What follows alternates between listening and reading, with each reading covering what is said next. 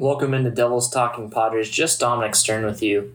This time after the Padres split a four game series with the Washington Nationals. Bobby spent this weekend in Vegas, was celebrating one of our friends' 21st birthday, and then this was also the first weekend of his bowling league, so it just didn't end up working out in his schedule, but wanted to make sure that we could bring you a podcast talking about the series split for the Padres and also looking ahead to the Cleveland Guardians coming to town to face the San Diego Padres. Uh, the first time in a while that Cleveland has come to Petco Park. Not really sure how long it's been, so not really a huge deal. But if you want to get out and see the Guardians, this is, of course, the first time to see the Guardians, but not sure the last time Cleveland came to San Diego. I know the, the Browns came to San Diego in the Chargers' final season. That's a little different, especially now that the Chargers are gone.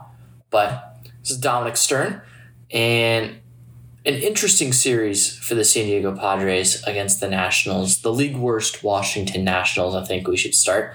Uh, disappointing, I think, would be the very first word. Um, obviously, splitting at home against the worst team in baseball by their record is disappointing to say the least. But there were definitely a lot of aspects of the series that I think can definitely be taken as positives.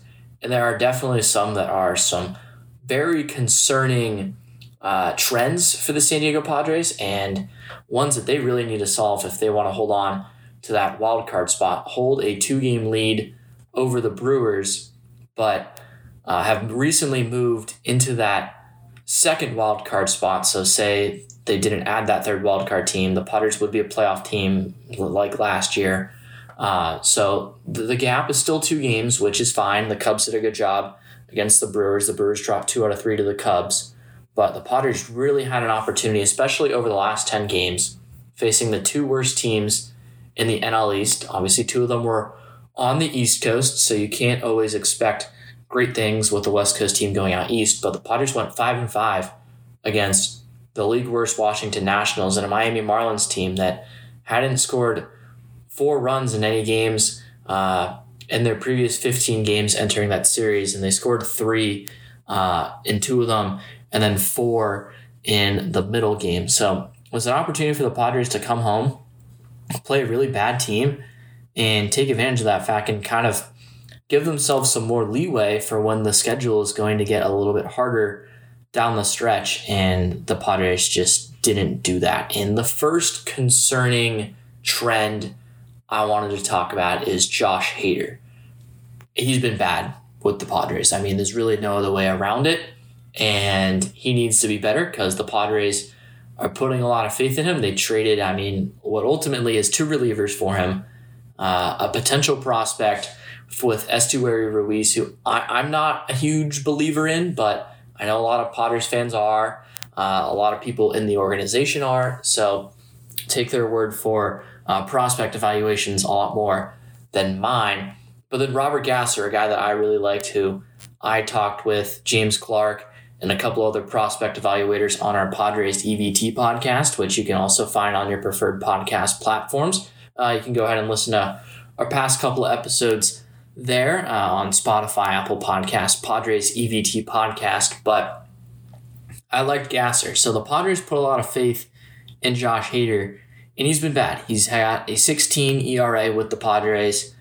Uh, he didn't get the loss or allow any earned runs on Thursday but he didn't come in and shut the door like he could have. He hit Luke Voit, and then he walked uh, Edwin uh, Edwin uh, Nelson Cruz, and then uh, allowed a sac fly.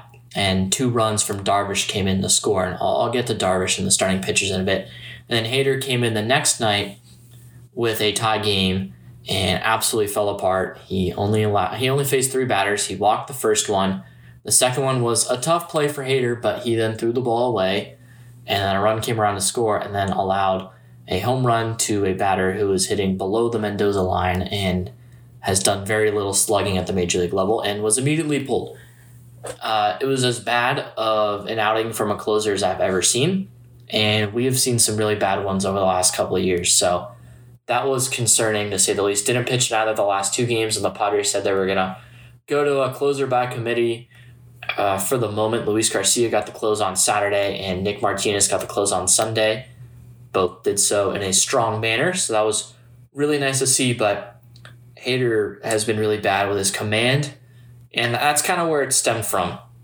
There's been graphs on Twitter displaying the fact that his arm angle has changed. That's kind of what's made him so effective uh, thus far in his young Major League Baseball career. And he hasn't made a great adjustment with that. And it makes me believe that he's hurt. That's just a belief for me. But I mean, I, I feel like a pitcher that's been as dominant as Hader has been, he wouldn't change his arm slot. And it was working really well for him early in the year. And then it just has been a downward spiral for him. And I mean, that's really been put on full display with that blown game against the Giants on that Tuesday night. And then he didn't really blow the game on Thursday against the Nationals, but he absolutely did on Friday. He had a chance to keep the game tied going into the bottom of the ninth on Thursday with two runners on, but he couldn't get out of it with one away. And I mean, it, it's concerning. And he needs to I don't know, adjust his mental approach or something. But if Hader's going to be in the zone with that 97 mile an hour fastball and a good slider, they can start playing off of each other. But there was certainly instances where his slider he couldn't find. So the batters are just looking for his fastball, and his fastball doesn't have as much rise as it used to.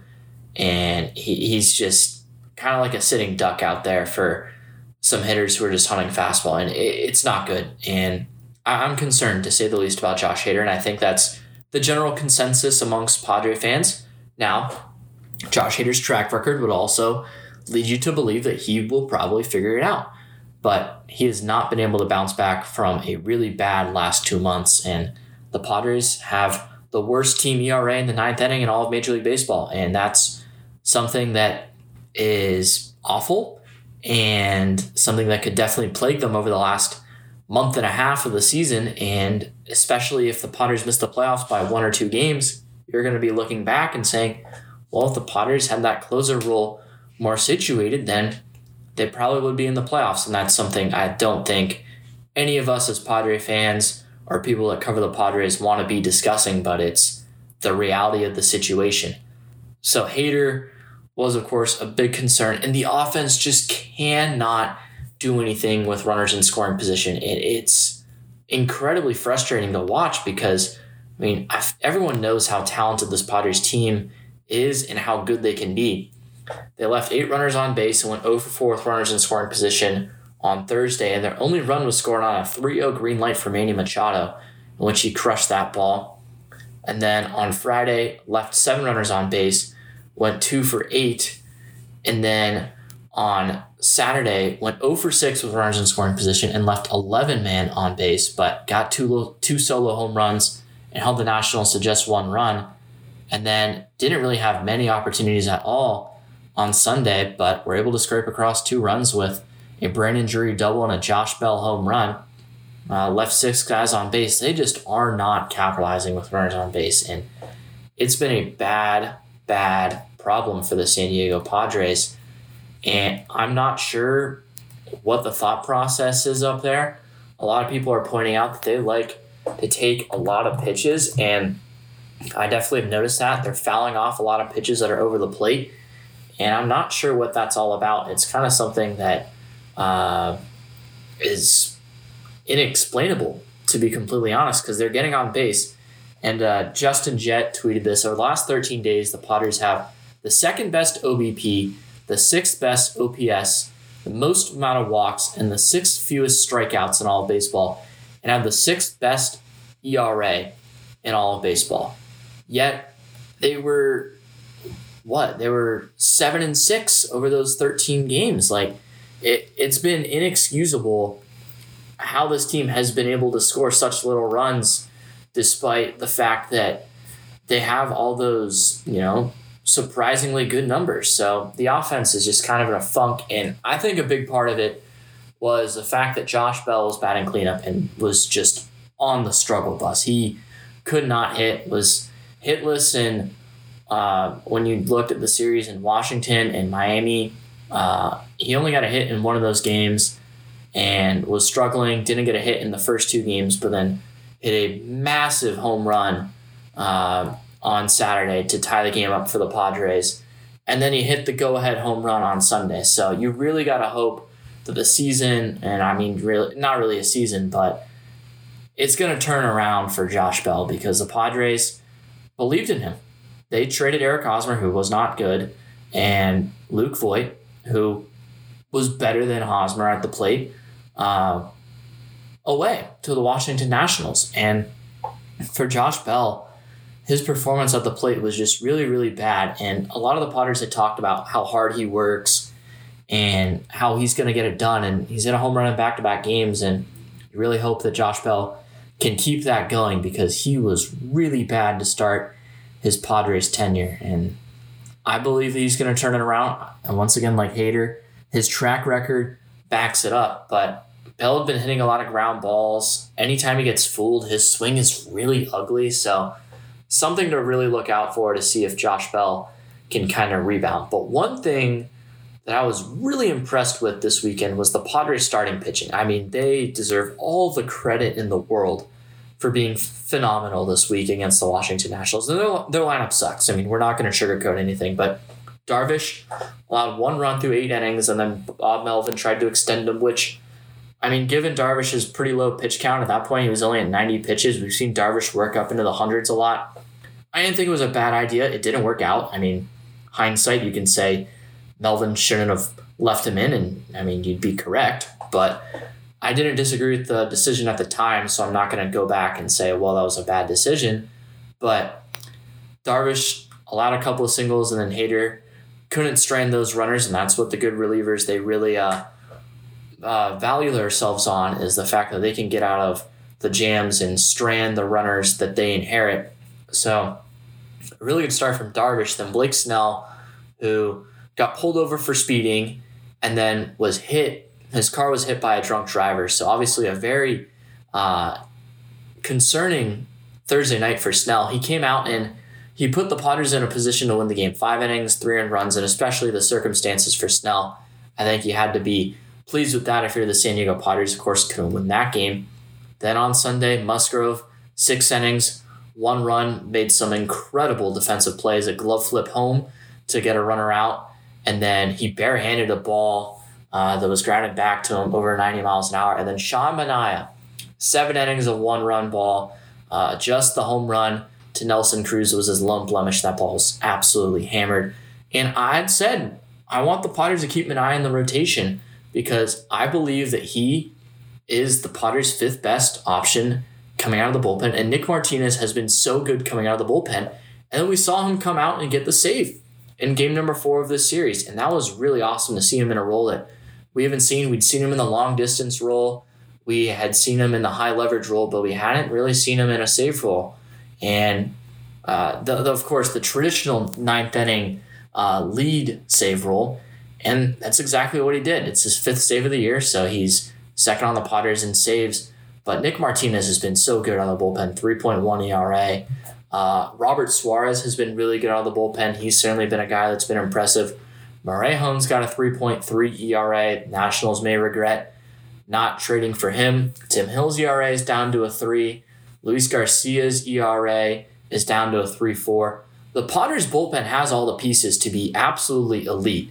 And if they can find themselves into the postseason, there's not a single offense in baseball that's going to face this bullpen. And you're going to look at the National League and say the Phillies have a good lineup, the Mets have a good lineup, the Dodgers have a really good lineup.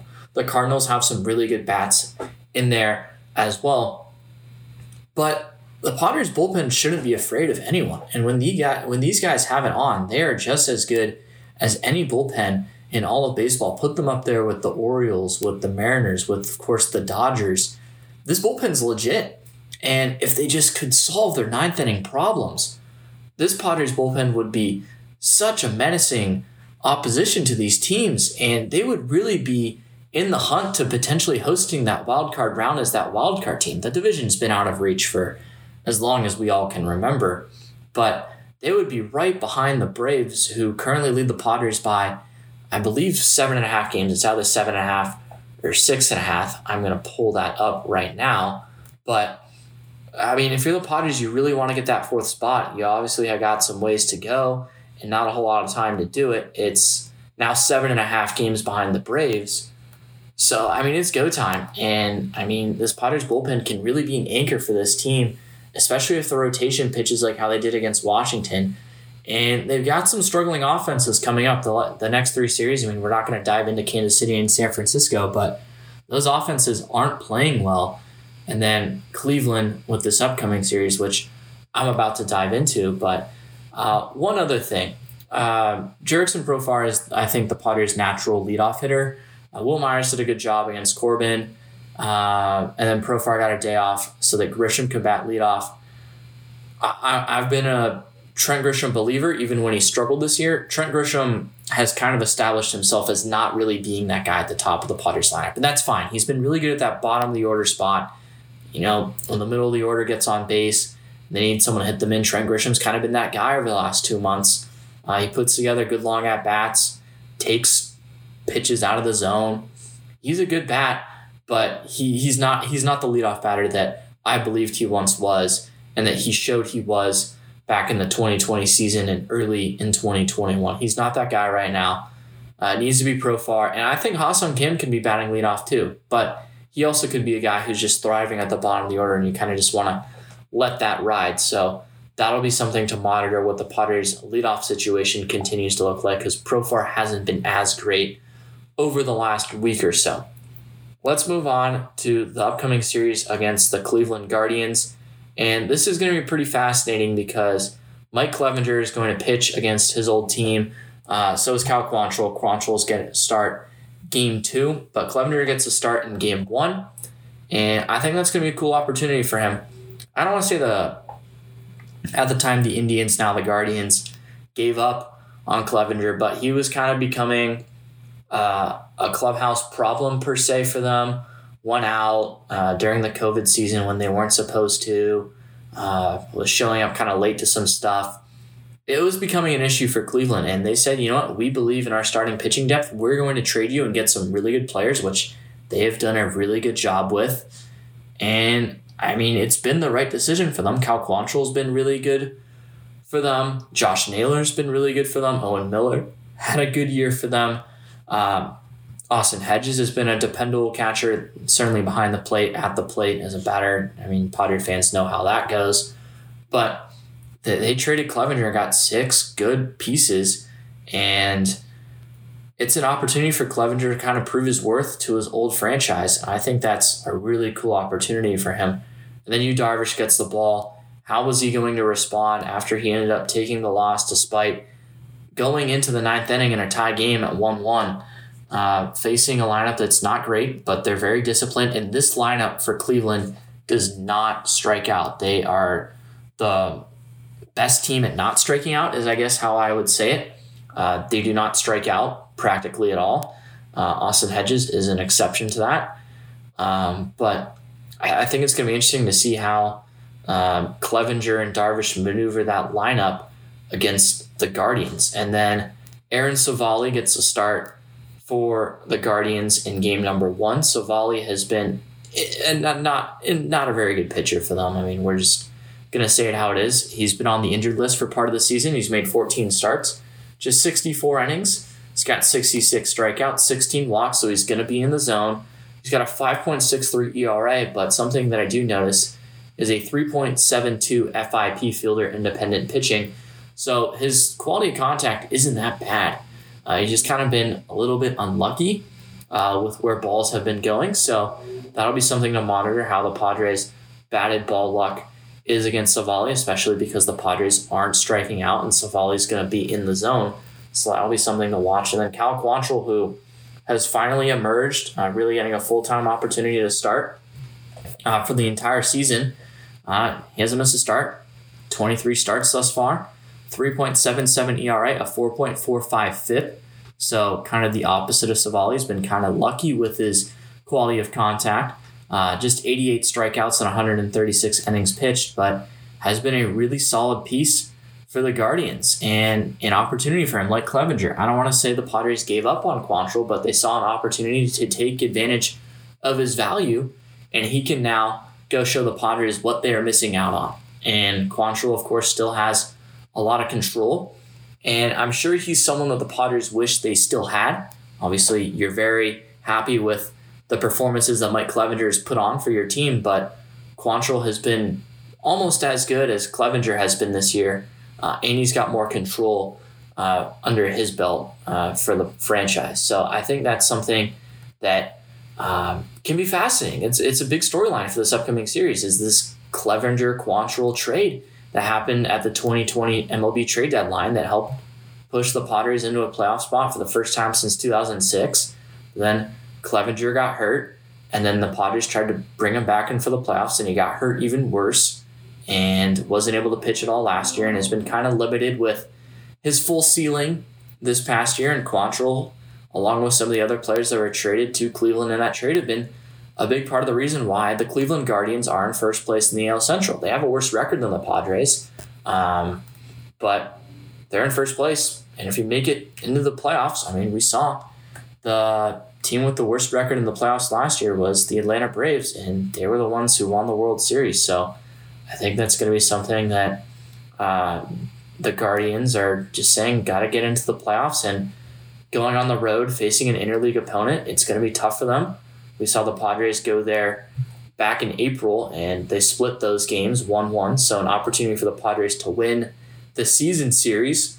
And you know what? I mean, it's really ambitious thinking, but say these two teams end up facing each other in the World Series and they have the same record, you're really going to be hoping that you're the Padres and you win these next two games so you can host the game one and game two of the World Series and you get that home field advantage uh, for the World Series. Obviously, like I said, that's very ambitious thinking because the Padres need to focus on getting into the playoffs, but that's got to be something that's in the back of their mind. And now let's look at some of the key contributors for the Cleveland Guardians, especially on their offense. Their catchers are, of course, former Padre Austin Hedges, who is not a good hitter. We're not going to sugarcoat it. Like, I've done so a couple of times on this podcast, but Padre fans know how good he is defensively. A 53 OPS plus, but he's probably going to win the American Gold Glove behind the plate at catcher. And Luke Maile is their other catcher. Much better behind the plate, 98 OPS plus, but is really coming into his own defensively behind the plate. Uh, other bats, Josh Naylor is their primary first baseman. Padres fans uh, know a lot about Naylor. Andres Gimenez was an All Star. He made the really nice play against Manny Machado in the All Star game. Um, a 309 batting average and a 149 OPS plus.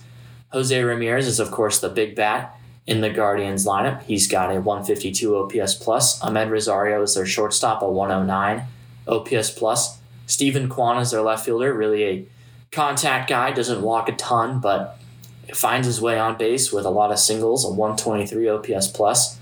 Uh, Nolan Jones is a guy they called up. He was one of their top prospects. He is an outfielder, 96 OPS plus, has got a lot of power. And then there's a couple other players in there. No longer a part of the Guardians is Franmil Reyes. He is now a member of the Chicago Cubs and was a big part of the reason the Cubs were able to take two out of three from the Brewers, giving the Padres some uh, insurance room in that wild card race. And then looking to the Cleveland bullpen, uh, it's one of the best in all baseball. Really good bullpen. Emmanuel Clase is one of the best closers in baseball. 51 and two thirds innings. Has struck out just 55 guys, but a 1.22 ERA and a 1.84 FIP. So uh, if he ends up coming in any of these games, you're going to see really hard cutters. And he struck out Jake Cronenworth in the All Star game. Padre fans might remember that if they are watching it. Uh, Trevor Stephan, uh, 2.49 ERA in 47 innings with 59 strikeouts. Bryan Shaw, a 5.36 ERA in 43 innings. Sam Hentges, a 44 or a 3 ERA in 44 innings. Uh, Eli Morgan, a 4 ERA in 49 innings, but a 3.75 FIP, so a good arm there. James Karinchak, um, he had missed a lot of the early part of the season, but has been a really good reliever for them as of late.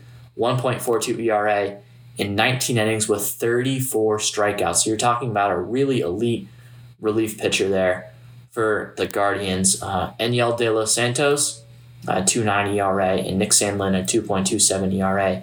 Those are their big relievers. So that's going to wrap up this episode of Devils Talking Padres. Thank you all for tuning in. My name is Dominic Stern. If you don't follow me on Twitter, you might as well do so at DMStern19. Uh, I tweet a lot about the Padres, uh, tweeting a lot of our stuff from East Village Times. Um, and of course, I record these Devils Talking Padres. Uh, my senior year has begun here at Arizona State University in the Walter Cronkite School of Journalism and Mass Communications. Uh, it's really looking forward to that opportunity. And of course, bringing you the latest in Padres baseball on Devils Talking Padres. Make sure to follow us or subscribe us, subscribe to us on your favorite podcast platform, whether it be Spotify, Apple Podcasts, or any other one. We're on it. You name it. Make sure to listen to us there because we recap every single Padres series and preview the one just like this against the Cleveland Guardians. Uh, Bobby Murphy should be back after the two game set against the Guardians, just two games.